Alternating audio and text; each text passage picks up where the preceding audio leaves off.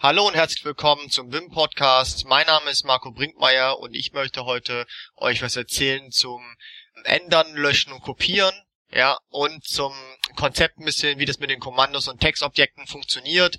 Dieses ganze Ding in Vim. Auf der einen Seite ist es so, wenn man ändern möchte, ist es wichtig, dass man weiß, in welchem Modus man immer ist. Ne? Das heißt, wenn ich jetzt im Insert-Modus bin, wo ich vom Normal-Modus mit I natürlich reinkomme, ist es einfach. Wenn ich im Normal-Modus bin und ich will zum Beispiel ein gesamtes Wort löschen, kann ich zum Beispiel CW drücken für Change Word. Ja? Das sind W ist sozusagen Textobjekt und C ist das Kommando. Das heißt, die kann man immer kombinieren. Wenn ich zum Beispiel sage, ich will nicht ein Wort ändern, sondern ich möchte es löschen, dann kann ich zum Beispiel sagen DW für Delete wird. Und so ist das Konzept auch bei mir im Kopf. Das heißt, wenn ich jetzt irgendwelche Sachen löschen möchte, dann überlege ich, will ich zwei Wörter löschen, dann kann ich sagen 2DW, um zwei Wörter zu löschen. To delete words.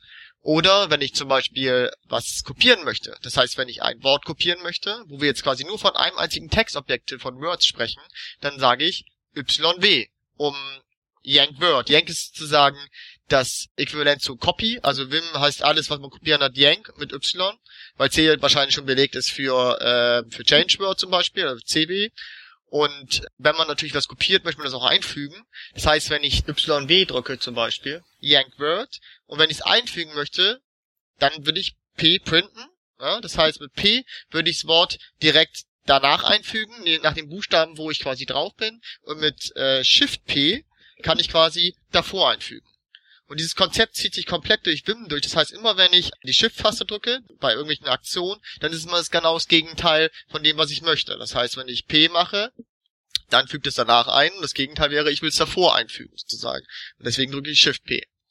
Und so kann man natürlich auch ganze Zeilen löschen. Also wenn ich sage, ich möchte eine komplette Zeile löschen, dann kann ich DD drücken.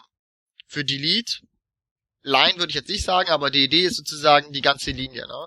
Wenn ich eine Zeile löschen möchte, aber nicht nur löschen, sondern will sie eigentlich verändern, ja, dann kann ich CC drücken.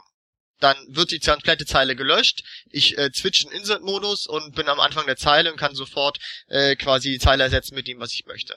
Um das zu speichern, ist es ja klar, oder wieder aus Änderungsmodus, Insert-Modus wieder rauszukommen, muss ich wieder Escape drücken. Und nicht vergessen, Groß-ZZ kann man direkt rausgehen und speichern aus Vim. In dem Sinne, bis zum nächsten Mal und viel Spaß beim Vim üben. Tschüss.